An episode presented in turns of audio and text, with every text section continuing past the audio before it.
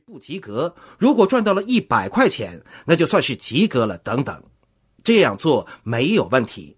不管人们的做法如何，我们都不去评判他们的价值观，而是去。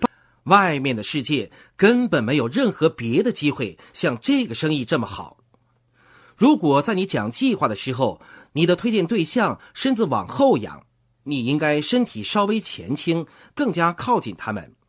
你要距离他们更近一些，说话稍微更用力一些。有一次，我去到一个推荐对象家里讲计划。这位仁兄和他的妻子听我讲计划，他认为自己坐的时间太长了，有点不耐烦了。他当时坐在一张可以升降的休闲椅上，拉动椅子的把手，椅子就这样放了下去。我坐在沙发上，只能看到他身体的一小部分。我心想，这个人真是太荒唐了。于是我干脆也向后仰，躺在沙发上，不是完全的躺下来，但也差不多了。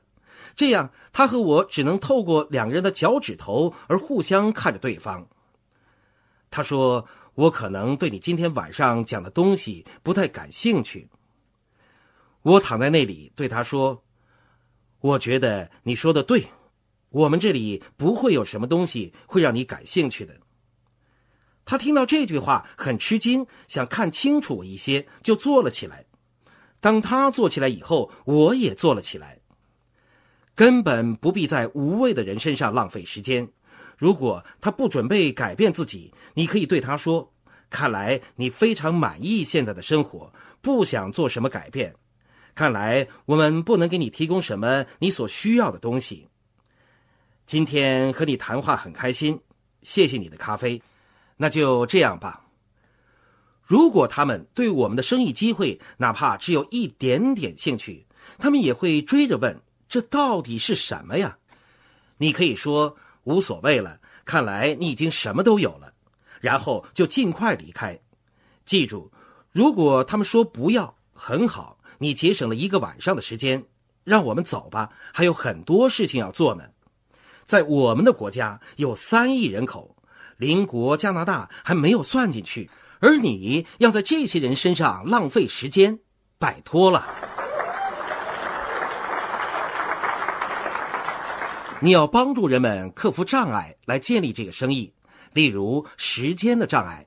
你可以告诉他们你是多么忙碌，而依然能够安排时间来发展生意，来帮助人们克服时间的障碍。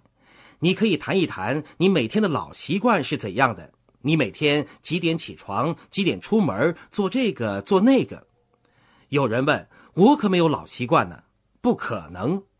你让我在你身上待上五分钟的时间，我就能发掘出你的老习惯。你是一定有一些老习惯的。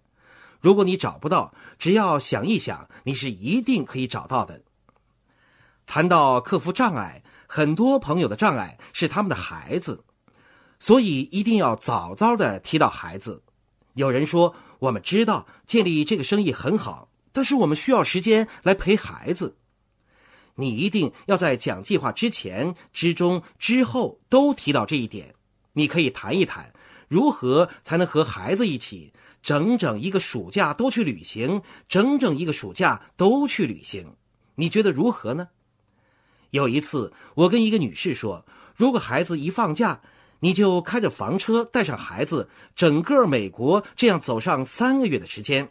然后在新学期的第一天，你才开车把孩子送回学校，你觉得这个想法如何呢？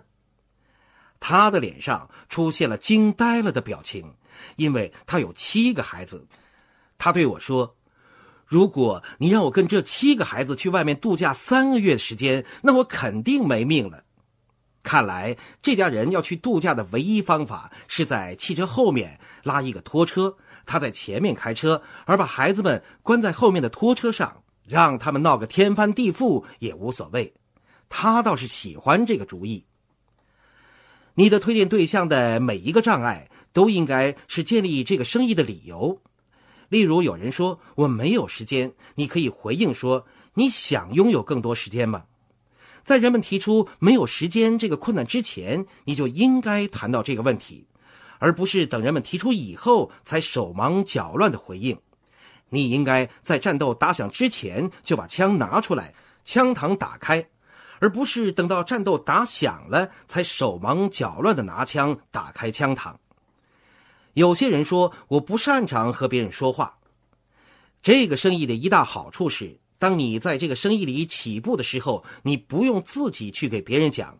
你的领导人会很乐意帮助你和别人讲的，所以你不必担心。还有一个人们很容易犯的错误，例如有人说：“我得到了九个人。”人们不喜欢别人得到他们，明白吗？你喜欢别人得到你吗？当然不喜欢了。没有人喜欢别人得到他们。另一点是，人们也不喜欢得到别人。那么，你应该怎样说呢？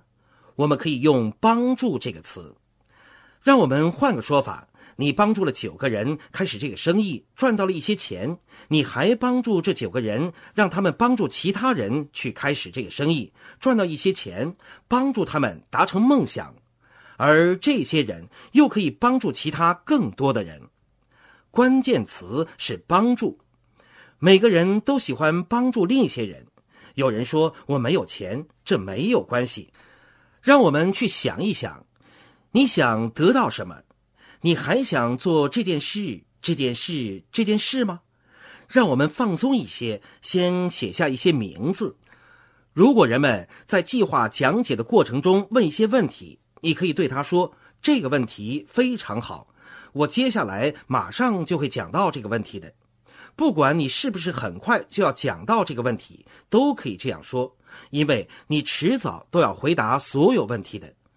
如果某个人抛出几个问题，打断了你的讲话，你可以递给他一张纸，对他说：“这几个问题都非常好，我希望能够回答你的每一个问题。麻烦你把这几个问题写下来，确保我不会漏掉任何一个问题。让我把话讲完，然后一个一个的回答你的问题。”要不然我会被搞糊涂，只能又从头开始了。他们肯定不希望你从头开始，所以给他们一支笔和一张纸。女士们要多多关注人们的反应，这样当你先生讲完计划，转身问你：“亲爱的，你还有什么需要补充的？”你可以提醒他推荐对象处于什么样的状态。一般情况下，只要雪莉说出第一个字，我就知道推荐对象感觉如何了。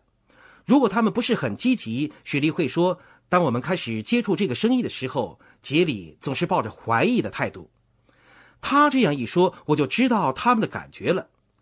如果雪莉发现他们很积极、兴奋、乐意，现在就开始发展，他会说：“我们通过这个生意能够去做这件事。”这件事，去夏威夷免费旅行，等等等等，他会把话题转移到梦想，去到他认为最有趣的地方。当你讲完计划以后，你就可以放开去回答他们那些问题，完全可以主动问一问。现在我讲完了，你有什么问题要问吗？不要把人们问你问题看成是消极对抗或者去侮辱你。问问题和回答问题是很合理的，也不用回答太多的问题。你可以对他们说：“我们不想耽误你们太久，现在时间不早了，你们应该休息了。”然后留给人们一些跟进资料。下一步就是让人们列一份名单，以及订立下一个约会。你可以说：“你能否去想一想，你认识哪些人？”然后列一份名单出来，然后拿着。你认识谁？单张和列名单表格，帮助他们列名单，提醒他们说：你认识的人中间谁想去夏威夷旅行的？你认识的人中间谁想买一辆新车的？谁想将来辞去工作的？不要问谁对这个生意有兴趣，而是谁有着和你一样的梦想，这才是关键。如果你要让他列一份可能对这个生意有兴趣的人的名单，那么这份名单可能会很短很短。